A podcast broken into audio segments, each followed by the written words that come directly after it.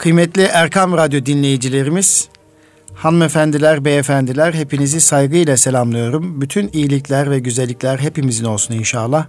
İstanbul Gönüllü Eğitimciler Derneğimizin katkılarıyla hazırlanan Eğitim Dünyası programında birlikte olmanın mutluluğunu ve heyecanı yaşamaktayız.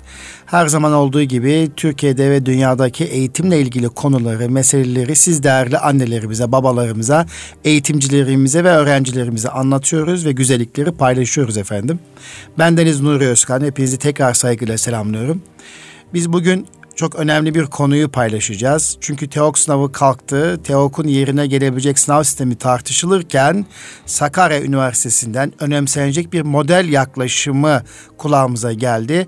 Ve bu Sakarya Üniversitesi'nin uyguladığı ve önemsenen bir modelin yaklaşımını e, Sakarya Üniversitesi'ne taşıyan kurucusu Cevdet Tellioğlu Beyefendi ile tanıştık bir vesileyle bir hanımefendi sayesinde tanışma şansımız oldu. Kendisinin adını çok sık duymakla birlikte bugün radyomuzda konuk etmiş olmaktan, Eğitim Dünyası programına misafir etmiş olmaktan dolayı mutlu olduğumu ve bundan dolayı heyecanlı olduğumu burada ifade etmek istiyorum. Çünkü Cevdet Bey, Cevdet Tellioğlu Beyefendi'yi özgeçmişine bakınca geçmişe donuk şöyle bir incelediğimde gerçekten e, Türkiye'de beyaz masa uygulamasının ve beyaz örtü projesinin kurucularından olduğunu öğrenince ayrıca duygulandım. Çünkü Türkiye'de beyaz masa ve beyaz örtü uygulamaları belediyecilik anlayışını e, daha çağ atlatan bir uygulama olduğunu hepimiz biliyoruz artık. 1994 yılından itibaren başlayan ve Türkiye'nin her belediyesinin artık yaygınlaştığını düşündüğümüz bu uygulamanın aslında o dönemler için belediyeciliğin üzerinde bir gelişim sağlayan, çağ atlatan bir uygulama olduğunu hepimiz biliyoruz. Özellikle İstanbul'da yaşayanlar bu uygulamayı çok iyi bilirler. E, kıymetli dostlar işte TEOK'un yerine Sakarya Üniversitesi'nden önemsenecek bu model yaklaşımın adı Büyük Aile Öğrenme Esnekliğine Dayalı Bütünleşik Kalıcı Öğretim Modeli diye kamuoyuna tanıtıldı. Projenin ve modelin adı da bu. Tabii e, ben öncelikle Cevdet Telioğlu Beyefendi'yi hepimiz bu vesileyle tanımış olduk ama ben de kısmen e, özgeçmişten bahsedeceğim. Zira daha sonra kendisinden kendi takdimini isteyeceğim. E, Cevdet Bey Trabzon Oflu Oflu deyince hemen biz başka şeyler söyleriz. Evet öncelikle Anadolu Üniversitesi Reklamcılık ve Halkla İlişkiler mezunu, yönetmen, yönetici, yaratıcı düşünme yöneticiliği yapmış veya kreatif danışmanlığı yapmış bir e, ağabeyimiz, bir e, şahsiyet. E, dolayısıyla bu kardeşimizin, bu ağabeyimizin özellikle yayınlanmış eserleri de çok dikkatimi çekti. Güzel Konuşma Pratiği El Kitabı, Halkla İlişkiler, Sonuca Ulaştıran Satış ve Beyaz Masa adı altında eserlerinin olduğunu fark ettim. Ben kısa Kısaca e, bu e, tanıtımla birlikte şimdi misafirimize Sayın Cevdet Tellioğlu Beyefendi'ye hoş geldiniz, safa getirdiniz demek istiyorum. Hoş efendim, bulduk. Hoş efendim. geldiniz. Çok teşekkür Nasılsınız? ederim. Nasılsınız? Hamdolsun sizler de iyisiniz inşallah. Efendim CV'niz çok uzun olunca sadece böyle kısaca tanıtabildim ama eksik kalan taraflar muhakkak olmuştur. Zaten halinizi kamuoyunun, Erkam Radyo dinleyicilerimizin, hanımefendilerin, beyefendilerin özellikle Radyomuzu çok ciddi eğitimci kitlesi dinliyor. Sizleri tanımaları adına eksik kalan kısımlar varsa paylaşırsanız sevinirim. Eksik kalan çok da kısaca paylaşırsanız sevinirim. Estağfurullah efendim. Çok teşekkür ediyorum. Öncelikle bu modele olan ilginizden dolayı. Ben e, bahsettiğiniz gibi Trabzon Of doğumluyum. Evet. E, İletişim Fakültesini yani iletişim iletişim sanatları bölümünü bitirdikten Anadolu sonra Üniversitesi evet değil sonra mi? İstanbul e, şey yüksek lisans içinde İstanbul'da basın e, halkla ilişkiler ve reklamcılık halkla ilişkiler bölümünde e, devam etmek durumunda kaldım. Devam oraya devam ettik. Şimdi arkasından tabii e, hatta arkasından da değil yani yüksek lisans yaptığımız dönem içerisinde özel sektörde üst düzey yöneticilik yaptım. 94'e ee, kadar işte genel müdür yardımcılığı, genel müdürlük gibi üst düzey yöneticilik yaptım. O dönemin ilk e, önemli işlere imza atan hani bizim cenah derler ya e, reklam ajansını hayata geçirmek durumunda kaldık. Elhamdülillah e, iyi de işler yaptık o dönemde.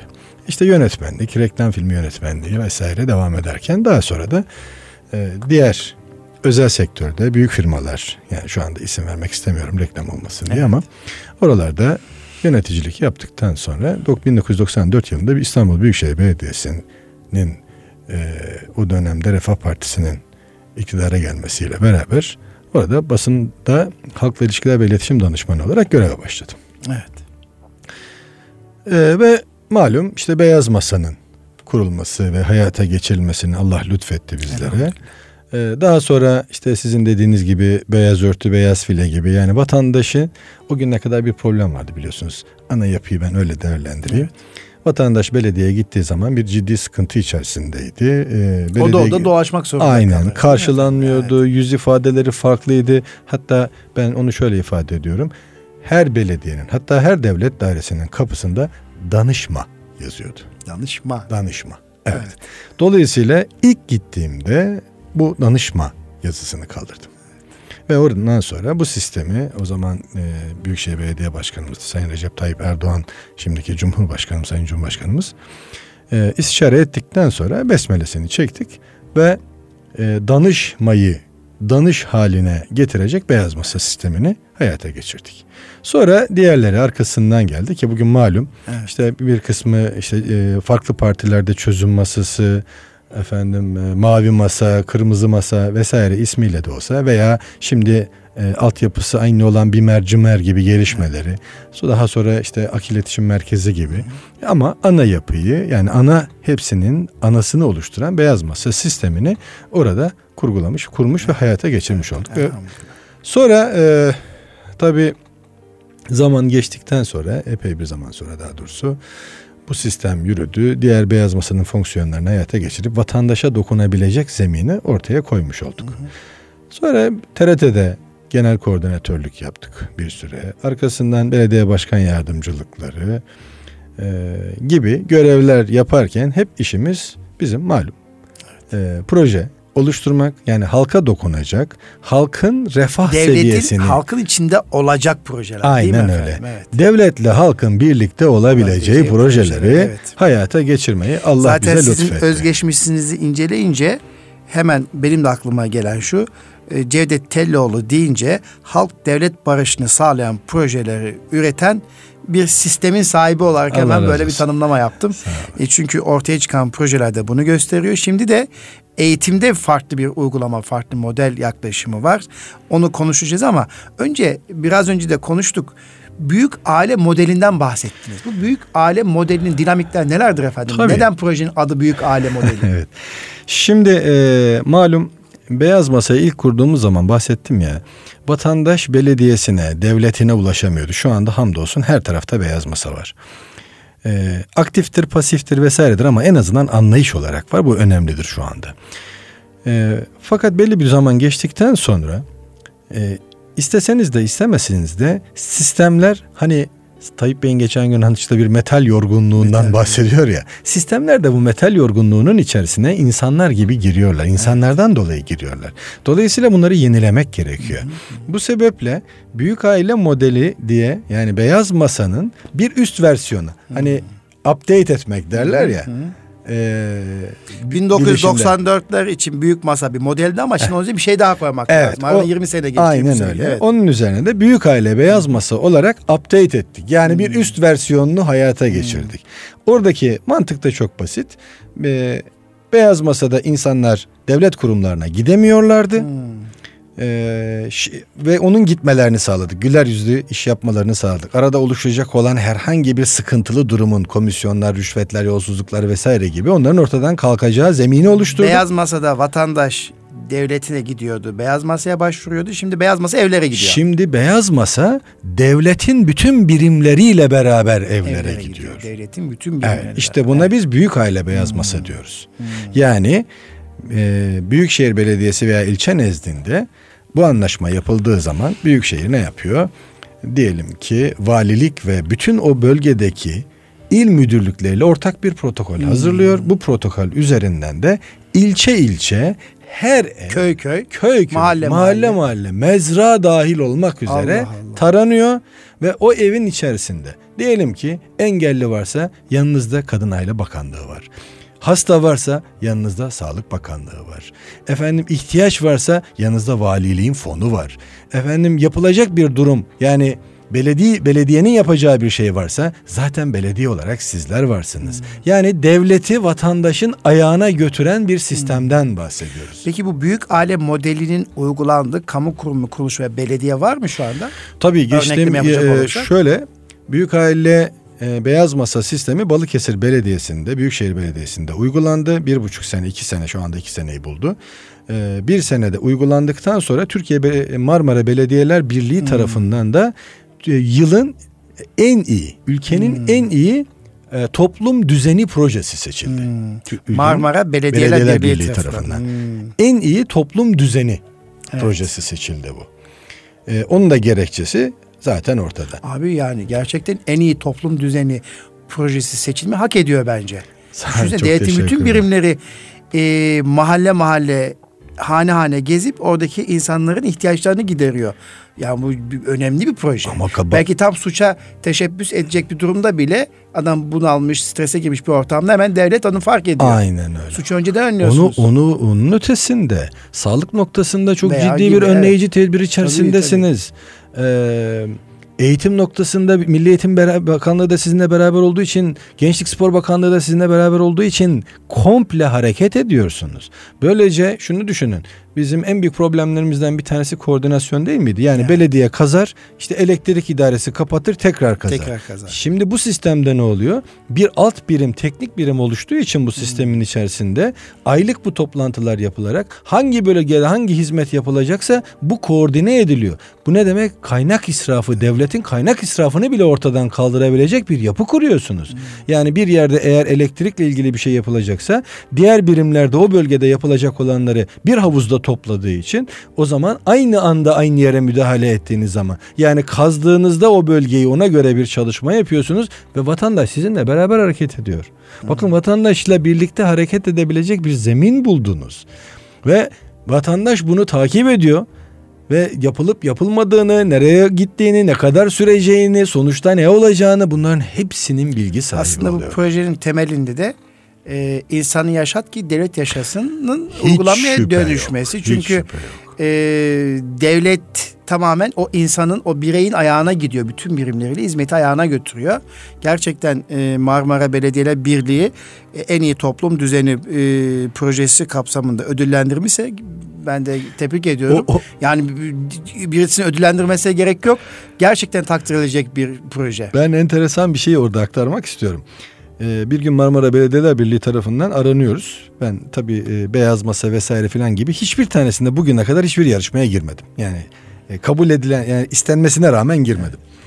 Aradılar bizi dediler ki ya hocam e, böyle böyle biz bu projeyi inceledik. Bunu mutlaka bu yarışmada olması lazım. Ama süremiz de geçti. İyi hayırlı olsun dedim. Yok yok öyle değil dedi. Dedim ne yapacağız? Başvuruyor bir. Ee, sizin için süreyi dedi bir hafta uzatacağız. Lütfen bu sürede başvurun. Ya, dert etmeyin dedim. Önemli değil. Vatandaş duyar bunu filan. Böyle bir aramızda sıcak bir çalışma geçti. Dedi hocam gözünü seveyim anlaşıldı bu konuyu siz biliyorum da sizi tanıyorum ama e, hiç olmazsa asistanlarınızdan bir tanesiyle çözebilir miyiz dedi. Bir isim verdik. Onlar da tamam dedik. Yaptılar, ettiler, hazırladılar, gönderdiler ve ondan sonra dediler ki evet bu proje en iyi toplum düzeni. Evet. Bu biraz önce e, radyomuza girmeden önce e, büyük ailenin dinamiklerinden bahsetmiştin. Onu şöyle bir de tekrar Hay hay, toparlayabilir hay miyiz? hay, hay hay. Çünkü dinleyicilerimiz duymalarını Tabii. e, istiyorum. Çünkü ondan sonra eğitime geçeceğiz. O dört dinamik çok önemli. Tabii. Evet. Şimdi e, büyük aile standart Çünkü bütün Dört- şirketlere de uygulanabilir. Yani bizi dinleyen özel okul kurucusu, özel okul müdürü, devlet okulu müdürü veya bir işletmenin sahibi herkes için bir büyük aile modeli uygulanabilir demiştiniz. Evet. Doğru mu abi? Doğru. Aslında biz şu anda toplumsal bir hizmet yapıyoruz. Ücretsiz, ay- bedava. evet. Şimdi e, büyük aile bir yöntem. evet. Bu yöntemle istediğiniz modeli şekillendirebilirsiniz Evet. veya model kurabilirsiniz. Bu model ne demek?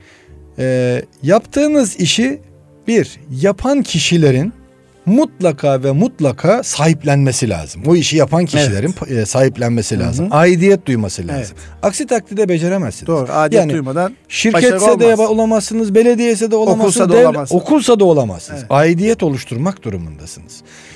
En, en önemli kısmı bu. İki, paydaşlarla birlikte hareket etmek durumundasınız. Ha, şimdi o zaman dedik ki biz bunu yapmak için ne yapmamız gerekiyor? Birincisi, insanın fıtratı nedir? Hep önde olmak istiyor. Fıtrat bu. Fıtrat o. Ama önde olmak e, istiyor da geriye düştüğü zaman da isyan etmemesi İsyan gerekiyor. etmemesi. Ha. Doğada örneği var O diyorsun. zaman dedik ki aynen öyle. Bu işin doğada bir örneği var. Kazlar bilirsiniz V şeklinde Evet. uçarlar. En önde bir tane lider olur. Yorulur. Yorulduktan sonra en arkaya geçer. Sonra öbürü öne geçer. Yorulur ondan sonra öbürü öne geçer. Yani sürekli bir liderlikle alakalı bir dönüşüm yaşanır orada. Değişim ve dönüşüm var. Herkes lider olur. Herkes kendi gücünce uçar. Yani e, uçarken de arkadakiler ona e, otomatik olarak destek olurlar. Hatta şöyle bir şeyi vardır. E, arka e, ön taraf çok yavaş giderse arka taraf bağırarak onları uyarır. Cesaretlendirir. Evet, aynen Hızın öyle. artmasını sağlar. Neden? Evet. Çünkü arkadakiler de liderlik yaptığı için biliyorlar uçabileceğini. Biliyorlar, evet. Mesele budur. Ö- Çünkü herkes o yapının içerisine girmiştir. O yüzden dedik ki bir sistemin, bir modelin büyük aile ile oluşturuluyor olduğunu anlamak için en önemli kısmı değişken liderlik sisteminin mutlaka olması lazım. İçinde Değişken değişken, liderlik. liderlik. mutlaka olması gerekiyor. Evet. Burada da kaz örneğini verdik. Evet. Evet. İkincisi, ikincisi bu konuyla ilgili ne kadar birim, kurum, kuruluş, STK varsa, ilgili ne varsa bunların hepsi aynı platformda toplanmış olmaları gerekiyor. Mesela Milli Eğitim Bakanlığı eğitim destekli bütün eğitim STK'ları Aynen. veya e, kuruluşların Nasıl ki gibi. belediyede dedik ya valilik, il müdürlükleri, belediyeler, STK'lar, muhtarlıklar bunlar hepsini bir araya topladık Evet. ya mantık olarak. Bütün bunların aynı platformda. Bu okulsa mesela öğrenci ise öyle bakın bir sınıfsa anneler e, okulun e, derneği öbür taraftan okulla ilgili milli, e, bir STK milli eğitim müdürü ilçe Kattaki müdürü personel, görevli vesaire. e, evet. kim varsa hepsi. konuyla ilgili e, kurumsal olarak kurumsal, Kurumsal, olarak anladım. kim varsa e, mutlaka aynı platformda olması gerekiyor.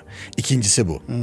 Üçüncüsü ise Kurumsal tavır mı diyelim? Çoklu tavır. Kurumsal Ee, çoklu tavır mı diyelim buna? vallahi nasıl derseniz Evet peki böyle e, bir önemli olan Evet. şudur. Yapılacak olan işle alakalı veya ortak akıl. ortak aklı oluşturmak içindir Ortak, zaten evet. bu. Ortak aklı oluşturmak için Bütün çözüm ortaktan bir yere toparlama. aynen öyle. Evet. Aynı platform bir yerde değil yalnız. Bulundukları yerde onları bir aynı platforma taşıyacak dijital bir yapının olmasını Anladım. sağlamaktır. Tamam. Üçüncüsü nedir? İşte bu dijital yapı dediğimiz. Bunların mutlaka herhangi bir projeyi hayata geçirirken projenin başladığı andan itibaren bittiği ana kadar her an bu kişilerin birbirleriyle anlık iletişim Hmm. kurabilecekleri sistemin olması gerekiyor. Anlık iletişim sisteminin varlığı. Kesinlikle zorunlu. Yani öğretmense öğretmen veliyle, öğretmen müdürle, öğretmen pro, e, öğrenciyle, öğretmen PDR ile, öğretmen belki üniversite bizim sistemimizde olduğu gibi üniversitedeki filan kişiyle mutlaka bu anlık iletişimi çünkü problemi anlık olarak çözersiniz. Artık eskisi gibi değil. Bir anda problem ortaya çıkıyor. O esnada bilen kişilerin müdahil olması gerekiyor. Bilen kişilerin müdahil olması Dolayısıyla gerekiyor. bu anlık iletişim sistemi aynı zamanda dijital ortamda ölçülebilir olacağı için de ciddi bir şey çıkıyor. Bu ortaya. dördüncü Yani işte süpersiniz. Bu dördüncü. Bu sistemde her anın, her anın ölçülebilir, Hmm. denetlenebilir, değiştirilebilir, dönüştürülebilir olması gerekiyor. örnek O yüzden Hmm. mesela esnek. bir sınav değişikliği mi yapacaksınız Türkiye geneli? Böyle bir sistemimiz olsaydı bütün taraflar sistemle ilgili eleştirileri ve artıları sistemden e, paylaşmış olacağı için Çok güzel. yukarıdan bakan birisi evet bu sistemin artıları şu ama eksileri de çok ciddi bir eksileri var. Zaten öğrenci, veli, öğretmen bu sistemdeki kanaatlerini dijital ortamda anlık paylaşmıştı Bir zaten. ay sonra elinizdeki dokümanı düşünün. Evet. Bu paydaşları biz sistemde topladınız ve bir ay sonra elinizdeki modeli düşünün. Dolayısıyla çoklu bir ölçme Eyvallah. oluyor, bir değerlendirme oluyor. Süper bir şey. Yani gerçekten beyin fırtınasını yapabilecek bir zemini buluyorsunuz. Tabii ki bunun içerisinde modeller var. Bu işi Tabii. takip edenler, liderler, lider grupları vesaire. Böyle sistemin içerisinde birçok kurum daha rahat yönetebileceği gibi özel sektör de rahat bir şekilde yönetilebilir. Aynen. Merkez İstanbul olur ama diyelim ki 8-10 yerde işletmesi olabilir. Evet. Gibi bir şey bu, aslında büyük aile e, modeli. Hmm. Şöyle düşünün. Lider değişimini insanlar şöyle bakıyorlar. Bu lider değişimi ana sınıfında ilkokul birinci sınıfta haftada bir. Ama ikinci, üçüncü, dördüncü sınıfta ayda bir. Ayda bir. Efendim e, bunu şirkete koyduğunuz zaman projelerde ayda bir ama sistemlerde altı ayda bir. Veya e, ana liderin altında olmak Üç kaydıyla yılda, evet. e şimdi Gibi. seçim de aynı şey değil mi yani? Dört doğru. yılda bir, beş yılda bir boşuna seçim yapıyoruz Dolayısıyla ki. aslında metal yorgunluk dediğimiz bir hadiseyi e, şikayet etmeye gerek yok. Zaten otomatik olarak bu dönüşüm sağlanıyor. Aynen öyle. kendi Ama kendine. o yorgunluğunu atan kişi tekrar zindeleştiğinde öne geçebilir sırası geldiğinde veya gelmesi gerekiyorsa. İşte buradaki en büyük sıkıntımız şu. Herhangi bir şekilde birisini görevden aldığınız zaman biz çok yaşadık bu işleri. Birisini görevden aldığınız zaman kıskançlık, e, vermeme, ulaş e, ve oluşan problem, onlardan oluşan problemlerle insanların kendini yemesi başlıyor. Bu da sağlıksız bir topluma götürüyor. Bütün bunları analiz ettikten sonra tıpkı beyaz masanın oluşumu gibi işte şimdi sizin bahsetmiş olduğunuz büyük ailenin bu yöntemi ile bu yöntemlerini kullanarak şimdi de es, kısaca esnek Evet. öğretim diyoruz. Esnek öğretim modelini geliştirmiş. Ona da geçelim şimdi. Çünkü Evet. asıl biz eğitimciyiz, öğretmeniz, bir özel okulda yöneticiyiz. Bir e, sivil toplum kuruluşunun yönetim kurulu başkanı, İstanbul Gönüllü Eğitimciler Derneği'nin yönetim kurulu başkanı olarak tüm Türkiye'ye hitap eden bir yapımız var. Aynı zamanda Türkiye Üstün Zekalı ve Dahi Çocuklar Eğitim Vakfı'nın da başkan yardımcısıyım. Bu konu çok dikkatimi çekti. Asıl konu burası. Büyük aile öğrenme esnekliğine dayalı bütünleşik kalıcı öğretim modeli dedik. Ve TEOK'un kaldırılmasıyla birlikte bu hemen gündeme düşüverdi. Ee, bunu da sizden dinleyelim dedik. Efendim bu model yaklaşımı ne getiriyor? Evet, e, tabii biz bu e, Öncelikle tebrik ediyorum tabii. Çok teşekkür Milli ediyorum. bir ruh taşıdığı için tebrik ediyorum. Buradan başlayalım. Sağ olun. Evet, çok buyurun. teşekkür ediyorum. Ee, aslına bakarsanız e, öncelikle Sakarya Üniversitesi rektörümüzü, dekanımızı ve oradaki Sayın Mustafa Koç hocamı, e, öbür taraftan Kemal Sarı hocam bütün bunları tebrik etmek Evet. lazım. Neden? Çünkü bir değişimi ve onay vermek o kadar kolay, Kolay değildir.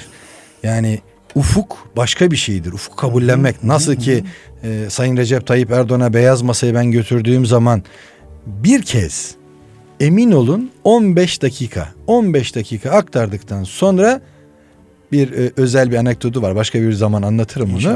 E, onay verip başlatmıştık. Şimdi burada da aynı şey. Yani bir e, modeli ki o zaman bakın bu buna başladığımız zaman TEOK da kaldırılmamıştı ha. Yalnız bu da çok önemli.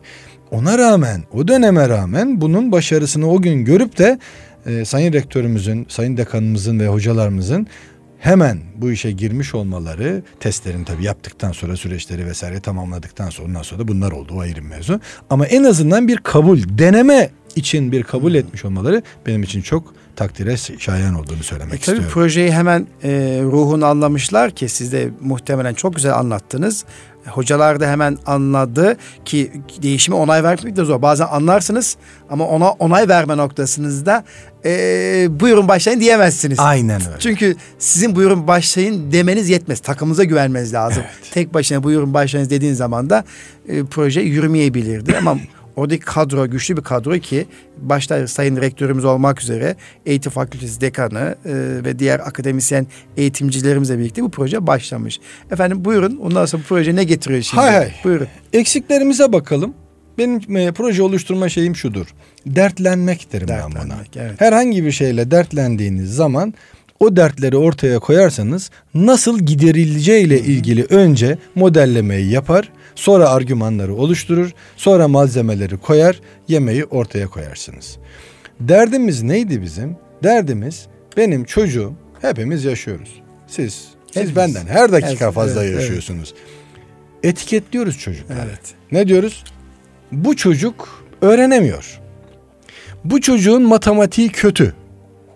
Bu çocuk yani burada nasıl söylenir ama Uyumsuz. E, ya o onlar basit Onlar olanlar, basit, basit olanlar. Yani bu çocuk öğrenme güçlüğü çekiyor diyemeyeceğim. Yani bu çocuk aptal diyen bile var. Ama peki gerçekte öyle mi? Hayır değil. Bugünce zaman gerek e, eğitim ve iletişim dalında yaptığımız yani öğrendiklerimiz üst üste koyduklarımızdan şunu gördük ki hakikaten öğrenemeyen çocuk yokmuş. Aslında her çocuk öğrenebilir. Peki mesele ne? Bu çocuğun nasıl öğrenebilir olduğunu, hangi yöntemle öğrenebilir olduğunu bulabilmektir. Esas Evet, olan bu. Nasıl öğrendiğini keşfetmek. Aynen öyle. Hangi yöntemle Hangi öğreniyor? yöntemle? Bunu keşfedebilmemiz gerekiyor. Nasıl öğrenebildiğini, hangi yöntemle öğrenebildiğini Aynen. keşfetmek. Evet. Efendim e, malum bazı ben görüyorum e, hatta kendi torunlarımız da okullara gittiği için çocuklarımız da daha yeni. Allah dönemde. Allah razı olsun.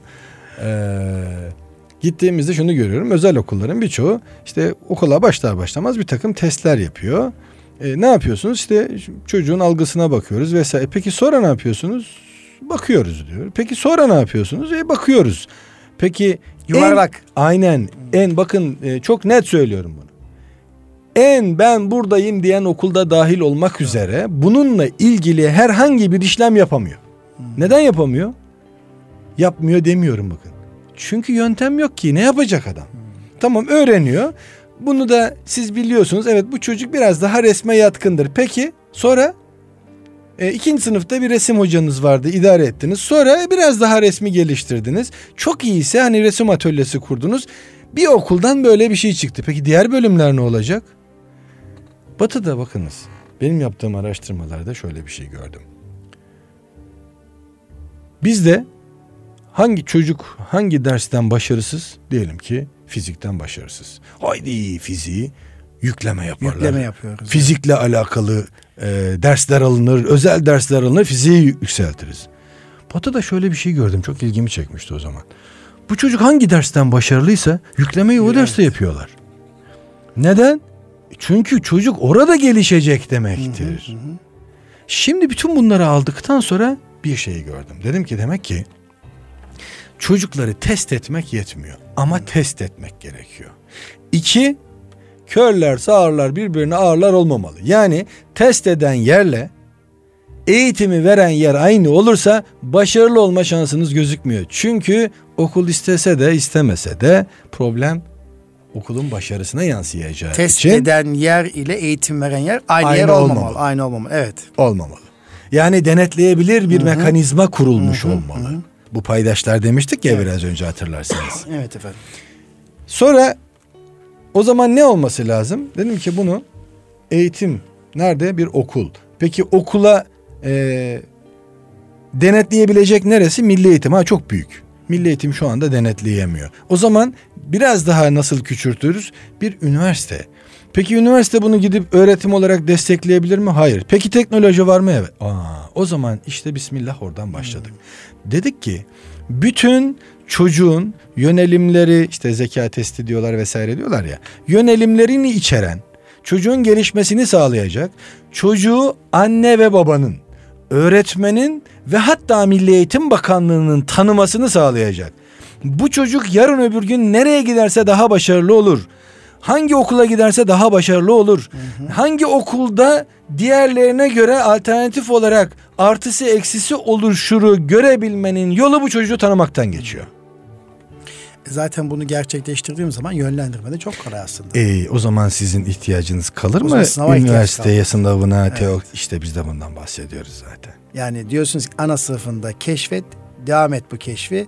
Sonra doğru, hangi doğru yönlendiriyorsan yönlendir çocuk hayatta başarılı olur. E bunu söylemek de çok kolay. Bak ne kadar evet. kolay söylüyoruz. Peki model? Ama model. Ha. Çünkü bunu gittiğiniz Nasıl zaman... Nasıl keşfedeceğiz anasını? Nasıl sürdürebileceğiz? Evet, evet. Bir modeli eğer... Bakın 1994'te kurdum. Elhamdülillah beyaz masa hala devam ediyor.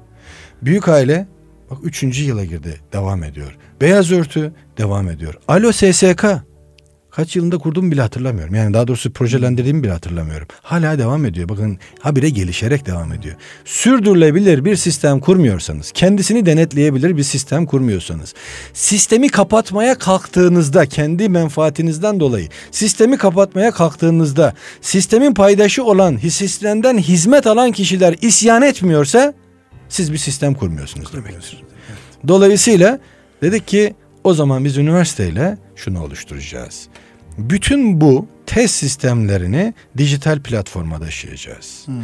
Ve test Öğrenci yapısı... tanımaya dönük e, bilişsel, sosyal, duygusal bütün testleri bir dijital ortama taşıdınız. Aynen. Evet. Ve bunun kontrolü de üniversitede olacak. Hmm.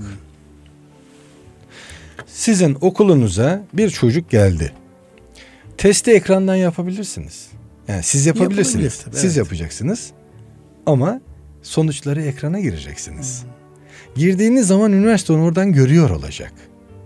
Şimdi çocuğun bilgisini aldınız. Ya şöyle bir olay yok bunu siz de biliyorsunuz. Baktık bu çocuğa bir test yaptık. Tamam bu çocuk kinestetiktir. Veya baktık bu çocuğa Görsel. bir, bir tane te- bir, bu çocuk görseldir. Bu anlar şur anlamaz. Böyle bir dünya yok. Bu nedir? Ancak Başlarsınız testlere 3 ayda bir gerçekleştirirsiniz, yönelimlerini girersiniz. Girmenin sonunca işte o bahsettiğimiz ölçme ve değerlendirme size sonucu vermeye başlar. Evet. Yani insanı tanımak aslında bir süreç işi diyorsunuz. Eyvallah. Yani bir testle hemen e, bir etiketleme yapamazsınız. Süpersiniz. İşte mesele burada. O yüzden dedik ki önce bu test sistemini ayarladık. İki, O zaman bir sürü test girdiniz. dijital Tabii ki, tabii ki. Yani bunu kişiyi üniversite- tanımaya dönük bununla alakalı e, zaten akademik, e, bir zihinsel, ruhsal, duygusal, Aynen. sosyal, psikomotor birçok test var. aynen demek yani Evet. e, bugün e, şey, üniversitenin Gerçekten incelenmeye değer bir model gibi Eyvallah, gidiyor bakalım. Sonucu nereye E- gidecek? eğitim bölümü zaten Evet. başkanı da dahil, dekanımız da dahil. Hatta bizim ortak yaptığımız protokolde şöyle bir madde var. Diyor ki ihtiyaç halinde fakültenin diğer şey üniversitenin diğer fakültelerini de devreye alır. Yaklaşık e, 30 bin yanlış bilmiyorsam 30'un üzerinde e, öğretim görevlisinin, doçentin, profesörün olduğu bir e, akademik kadro var. Bu işi şu anda yürüten. Dolayısıyla siz bunları girdiniz. Girdikten sonra çocuğunuz geldi. Siz e, okulun sahibisiniz. Anaokulunda veya ilkokulda geldi. Siz bu testi yaptınız. Tamam. Yaptınız ve gitti sisteme girdi. Hafiften çocuğu tanımaya başladınız. Yani ondan sonra ne var içinde? Bir de aile testi var. Aileyi de çocukla alakalı aileyi de Öğrenciyi tanımak için sadece öğrenci uygulanan testi bir de ailenin harika. e, bir de ailenin testi. var. ailenin testi var. Aileyi tanımak bir de ailenin öğrenciyi ne kadar tanımasıyla ilgili testler. Aynen evet. öyle. Oradan sonra yetti mi? Hayır. Bir de öğretmen testi var. Yani bu bu çocuğa öğretmen Çoklu bakış. evet nasıl Evet. nedir? Ee, öğretmen mesela görsel midir ki görsel anlatıyor? Sözel midir ki sözel anlatıyor? Bir de öğretmeni test ediyorsunuz. Tabii öğretmenin kişilik özellikleri anlatımına yansıyacak Ha, tabii ki. Ya öğrenme stili. E, şimdi bir çocuk e, yanlış bilmiyorsam e, şöyle bir olay var ama oranla ilgili bir yanlış olabilir ama yine de söylemek istiyorum. Belki 1-2 puan fark eder. Bildiğim kadarıyla işte 10 tane insandan 8 tanesinin her birinde çocukların hem e, kinestetik hem e, görsel hem de İşitsel, sözel, işitsel sözel e, öğrenmeye dönük bir algısı var. Ama bir kısmında görsel yüksek, bir kısmında sözel yüksek, Doğru. bir Biri öndedir. Birisi Evet. önde. Öbürler daha baskındır. Zamanla bazıları başka e, farklı şekilde öne de Evet, çıkabilir. çıkabilir. İşte bunları takip etmektir esas. Ama bir kısmında bunların sadece biri var. Bir, biri var. Yani bu işte onda bir midir, iki midir oran dediğim Doğru, olay bu. Doğru. Bazıları ciddi bir şekilde bir stil ön plandadır. Peki evet. e, bu stil tek bir stili var. Başka yok. Ne olacak bu çocuk? İşte aptal çocuk diye baştan söyledim ya tanımlama olanlar genellikle bu yapılar. Yani öğretmen görsel, çocuk atıyorum e, e, sözel hiçbir şey anlamıyor. Evet. Özellikle Çocuk bile- kinestetik öğrenmesi çok baskın olan çocuklar günümüzde sınıflarda yaramaz diye etiketlenen işte özür dileyerek radyomuzdan da adam olmaz diye e, kenara ayırt edilen, ötekileştirilen çocuklar oluyor. Çünkü hep böyle tırmanan işte Ben onlarla hareketli, çalışıyorum hep. Kıpır kıpır. Ben onlarla çalışıyorum hep. yani e, Çünkü okulda çocuklar da yönerge de dinlemezler. Çünkü işitselliği çok zayıf olduğu için. Yönergeleri- Ve diyoruz ki anlamıyor diyoruz. Ne söylesem anlamıyor diyoruz. yönergeleri siz onunla beraber hazırlayın. Evet. Bakın nasıl Nasıl yönetiyor. Evet. Mesele burada. Şimdi bunları hazırladınız. Peki çocuğun bu testlerini de tamamladınız ve sınıf oluşturacaksınız. Sınıf oluştururken diyoruz ki insanlara hocam bunu bir küme ya da istasyon deniyor şimdi. İstasyon diyor. Ben kümeyi tercih Evet, ediyorum. Biz de hep küme diye Evet. söyleriz ama yeni metotta böyle istasyonda istasyon- eş güdümle Çünkü- kullanıyoruz. evet. Çünkü ben e, oradan sanki tren Evet. geçiyormuş gibi hissediyorum istasyon deyince. E, bir küme olarak kullanmak istiyorum bu işi. Ve kümelere ayırıyoruz. Kümelerin şöyle düşünün. Her birinde, her bir kümede bir tane farklı sandalyemiz var. Hmm. Farklı renkte sandalyemiz var. Diğerlerinin hepsi aynı. Bir de sınıfın ortasında bir yuvarlak masamız var. Hmm. Buna da kazanımlar ve etkinlik masası diyoruz. Bu arada abi iyi canlandırıyorsun. Herhalde dinleyen eğitimciler bu modeli e, hemen e, uygulayabilir. Hay hay, evet, buyurun. her zaman. Şey tasarımımız çok güzel. Eyvallah. Zihnimde hemen oturdu. Evet. Dolayısıyla e, sınıf boş, duvarlarda hiçbir şey yok. yok. Yani çocuğun algısını e, ona alışkanlık haline getirecek, kanıksattıracak veya e, dersle ilgili olmayan herhangi bir şey duvarlarda yok. Böyle bir sınıf. Bir de bir köşe var. O köşede bir tane koltuk. Bu koltuğun üzerinde bir lamba var. Bir de e, mikrofon var. Yani çalışmayan Koltuk sınıfta. mikrofon. Evet sınıfta. Çocuk oyuncak gibi düşünün. Hmm. Küçük bir koltuk, Tamam. bir tane küçük bir lamba ve bir mikrofon. Buraya da biz hayal köşesi diyoruz. Hmm. Sınıfımız bu kadar. O Pano falan yok diyorsun yani. var, Var mı? ama boş. Boş. Pano var tamam, ama pano boş. var boş. Tamam öğrenciler dolduracak. Eyvallah ama nasıl dolduracaklar? Okul başlar başlamaz hemen mesela Sakarya Üniversitesi'nde yaşı en küçük en büyük olandan başlamak. Yani bu saat olarak bile en büyük kimse ilk lider o. Mecliste de öyle seçiyoruz ya. Yaşı en büyük olan ilk lider ilk oluyor. lider o. Hmm. Bir hafta boyunca lider o. Onu seçer seçmez diyoruz ki aha bu koltuk senin. İşte Hmm. oraya farklı renkte bir koltuk var ya o koltuk senin. Aidiyet oluşturması için her birinin masasında da çocukların ismi yazılı. Hmm. Yani o masa ona aittir. Böyle bir ortamda çocuğun isminin yazıldığı bir ortamda çok ne kadar değerli hisseder kendini. E ben de ondan bahsediyorum işte. Çok harikasınız. Yani mesela işte eğitimci olmak böyle bir şey zaten. Hmm, Değerli hissettiriyorsunuz aynı zamanda evet. Peki buyurun efendim. Belediyelerde adam yerine konmak derdik de burada değerli hissettirmek Değerli dememizin sebebi evet. o. Şimdi burada bu çocuk o, o sandalyede diyoruz ki ilk yapacağın iş şu. Yardımcını seç. Yani çocuk kendi Hmm. Seçme yar- özgürlüğü. Evet, kendi yardımcısını seçiyor. Yalnız öyle bir seçeceksin ki bir daha sana sıra geldiğinde aynı yardımcıyla çalışmayacaksın. Ona göre seç. Bu sefer farklı kişileri tanı. Hepsiyle beraber. Akran zorbalığı denilen işi ortadan kaldıracak bir sistemden bahsediyoruz. Yardımcısı bir daha dön şimdi daha yardımcı olamaz. Evet, Farklı, başka farklı bir kişiler. yardımcısı olmak Evet, süper ya. O da başka birinin yardımcısı olmak durumunda. İletişimi her tarafa yayıyoruz. Her tarafa yayıyoruz. İşte eğitim ve iletişim stratejisi dememin sebebi bu zaten. Sonra yardımcısını seçti bu çocuk.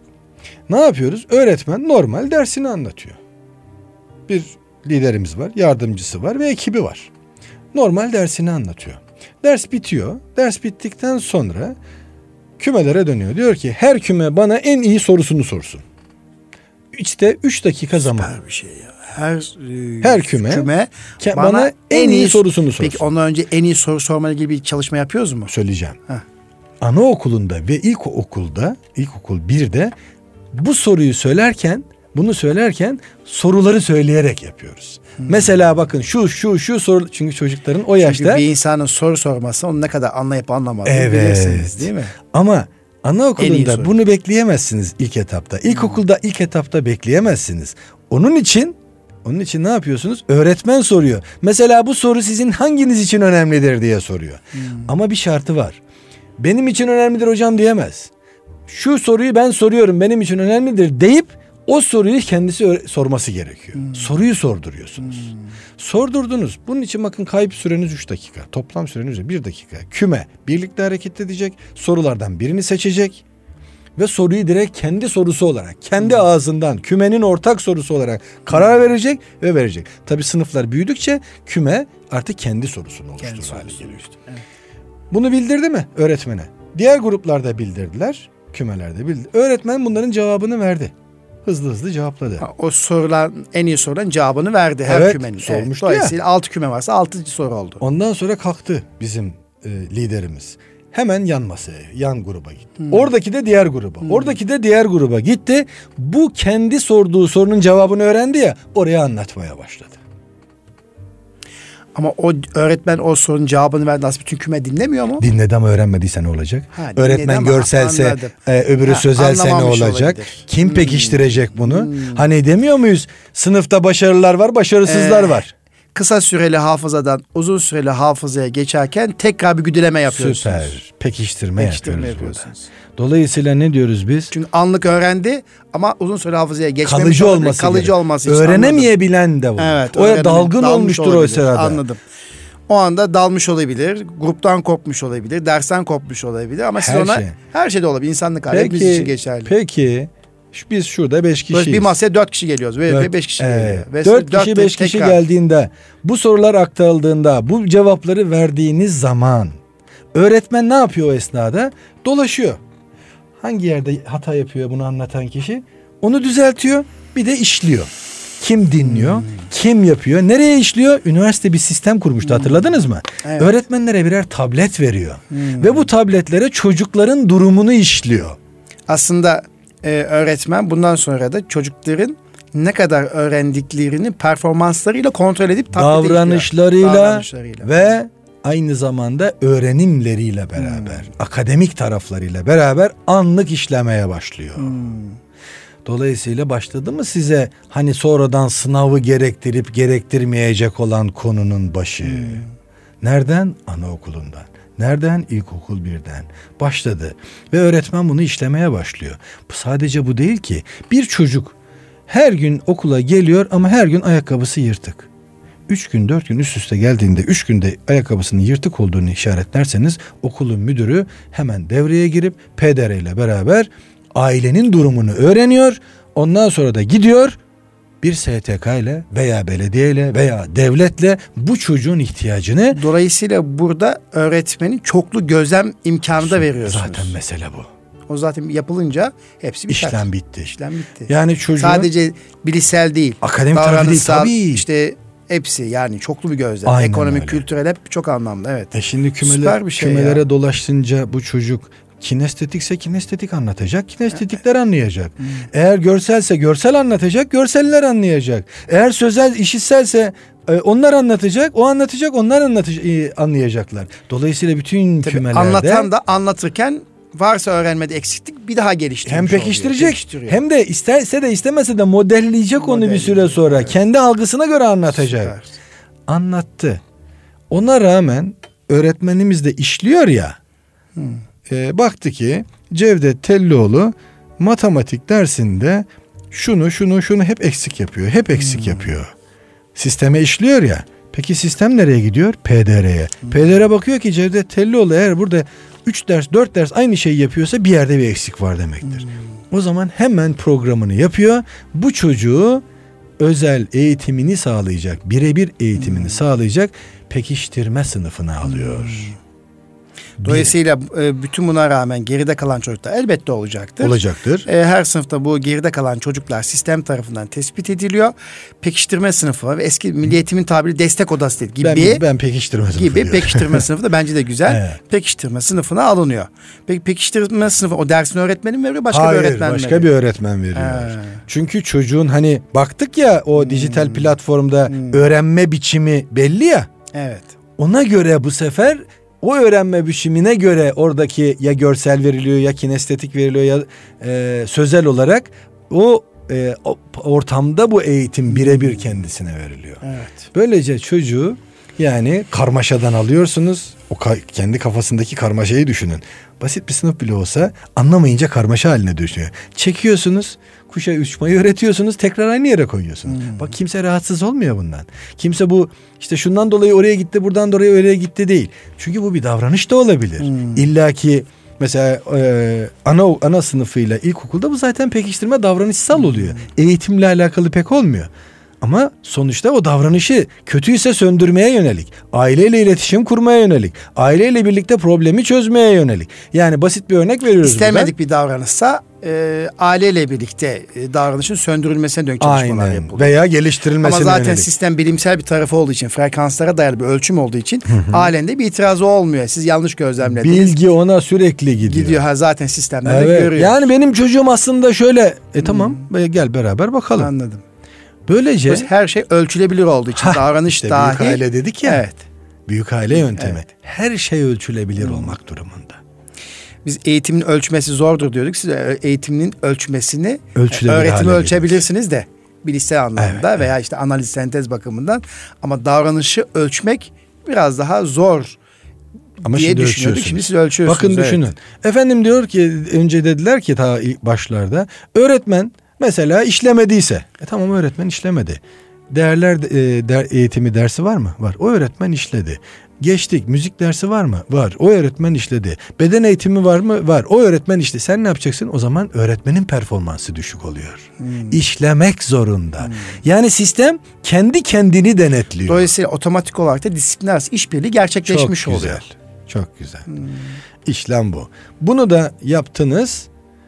Ve son 3 dakikanız kaldı derste. Evet bir abi. hayal köşemiz var. Hmm.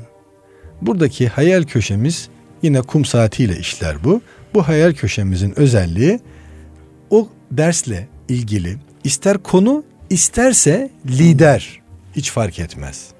E, affedersiniz konu veya meslek. Hmm. Hangisiyle ilgili çocuk konuşmak istiyorsa her derste en fazla bir çocuk. O hayal köşesi o gün veya o öğrenme alanı ile ilgili öğrendikleriyle mi sınırlı yoksa istediği hayali kurabilir mi? O öğrendikleriyle ilgili istediği hayali kurabilir. Ha, öğrendikleriyle ilgili istediği Tabii. hayali kurabilir. Ya mesela e, aslında zih, bilinç dışı zihne gönderme yapıyorsunuz. Evet. Çünkü evet. hayal ederken iç dünyanıza ve bilinç dışı zihninize kodlama yapıyorsunuz. Budur zaten. İçeride bunu yapıyorsunuz. Evet süper bir şey Şimdi ya. dolayısıyla ne yaptınız? Konunuz ev ise e, hayal köşesinde ister evi anlasın ister evin hmm. içerisindeki. Mesela hayat bilgisinde okullarımızdaki hayat. Mesela e, işte fe, fişte şu anda yaşıyoruz mesela. Ne diyoruz fişler şeylerde? E, Sesler Seslerde e diyoruz değil mi? E ev. Ha tamam. Şimdi bu e, e hayal köşesinde evi anlatıyor. İster evi hmm. anlat, ister evde çalışanı anlat, ister evdeki birinin mesleğini anlat. Hiç önemli değil. Orada senin gelişmen esas. O kaç dakika? E, üç. üç dakika hayal ediyor. Kaç dakika konuşuyor sunum yapıyor? Hayal üç, ettiğini. Toplamı üç dakika. Toplam Kalkacak üç ve anlatacak. Anladım. Bitti. Toplamı üç dakika. Ama hmm. onun şöyle bir farkı var hocam. Hayal köşesinin karşısında üç tane trafik ışığı gibi ışık var. Yerde işaret. E, trafik ışıklar metodunu kullanıyorsunuz. Evet. Yani yeşil, sarı, sarı ve kırmızı. Ve kırmızı. Hmm. Bunlar ne işe yarıyor? Hayal köşesinde Başladı çocuk andan elinde mikrofon. Hmm. Yani bir, o yaşta mikrofon tutmayı öğreniyor. Hmm. İki, öğretmen çocuğa vücut dili diye bir dilin olduğunu anlatıyor. Hmm. Üç, topluluk karşısında konuşabilmeyi öğreniyor. Dört, cümle kurmayı öğreniyor. Beş, hatadan vazgeçmeyi öğreniyor ki şimdi hmm. onu söyleyeceğim. Buradaki çocuk yargılayıcı cümle kuramaz, olumlu cümle kuramaz. Hayalini yargılayıcı anladım. cümle kuramaz. Olumsuz cümle ha, kuramaz. Olumsuz. Yanlış olumsuz. Ben olumlu deyince. Yok. Olumsuz, evet, olumsuz cümle, cümle kuramaz. kuramaz. Evet. Bu yasak. Peki nasıl yapacağız bunu? Kurmaz mı çocuk? Yani Tabii ki kurar. Bütün öne, önemli konularına eğitimde parmak yani dile getirmiş. Hocam hayatımız hep yargılayıcı aile konuşmalarla geçiyor. Aile danışmanlığı yaparken gördüğümüz en önemli şey. Evet, ailelerin parçalanmasının tek sebebi, evet. tek demeyeyim ama en büyük sebebi karşı tarafı yargılamaktan evet, geçiyor. Evet, evet. Sen böylesin, sen bunu yaptın, sen bunu getirmedin, senin zaten kastın buydu. Çünkü biz hep buna kodlanmışız. Şimdi diyoruz ki bu çocukları bu işi çözerek gelmesi lazım. Aileyi, evindeki liderliği böyle kurmaları lazım diye. Peki ne yapıyoruz bunu yaparken? E, çocuk daha bunlar küçücük. Elimizde e, gülen yüz ve e, üzülen yüz maketleri var. Küçük öğretmenin elinde. Çocuğumuz öğretmene bakmıyor. Sınıfa bakıyor ve anlatıyor. Anlatırken bunu anlatırken diyelim ki olumsuz bir cümle kurarsa veya birilerini yargılayıcı bir cümle kurarsa üzüntülü yüzü çeviriyor hmm. ve yeşilden sarıya geçiyor adım atıyor hmm. öğretmen. Bakın üç dakika. Hmm. Ondan sonra diyor ki çocuğa küçük sınıflarda mesela bak burada senin sana böyle denmiş olsaydı ne hissederdin? Ne hissederdin diyor. Üzülürdüm. Ha o zaman nasıl söylenebilirdi bu aslında? Hmm. Bilemiyorsa şöyle söylense evet hocam o zaman ne yapıyoruz? Gülen yüzü çevirip bir adım geri geliyor öğretmen sınıftan alkış alıyor ve teneffüse çıkıyoruz. Abi şöyle çok teşekkür ediyorum. Ee, biliyorsun Teneffüse hemen 45 çıkıyoruz. dakika doldu. Ee, teneffüse çıkıyoruz. Bir sonraki haftada devam etmek üzere inşallah diyelim. Kıymetli Erkam Radyo dinleyicilerimiz, hanımefendiler, beyefendiler e, bu hafta Eğitim Dünyası programında e, büyük aile modelinin kurucusu, Türkiye'de beyaz masa ve beyaz örtü projelerinin sahibi kurucusu Sayın Cevdet Tellioğlu Beyefendi ile birlikte olduk ve Sakarya Üniversitesi'nde geliştirdiği büyük aile öğrenme esnekliğine dayalı bütünleşik kalıcı öğretim modeli üzerine paylaşımda bulundu. Bir sonraki haftada bu modelin uygulandığı Sakarya Üniversitesi'nin e, ilkokulu ve ortaokuluna bağlanacağız. Oradan Kemal Sarı Bey ile birlikte olacağız ve Kemal Sarı Bey Bey'den de uygulamaları inşallah dinleyeceğiz. Yine Cevdet Tellioğlu Bey ile birlikte konuşmamızı sürdürüyor olacağız. Bir sonraki Eğitim Dünyası programında görüşmek dileğiyle. Rabbime emanet olunuz efendim.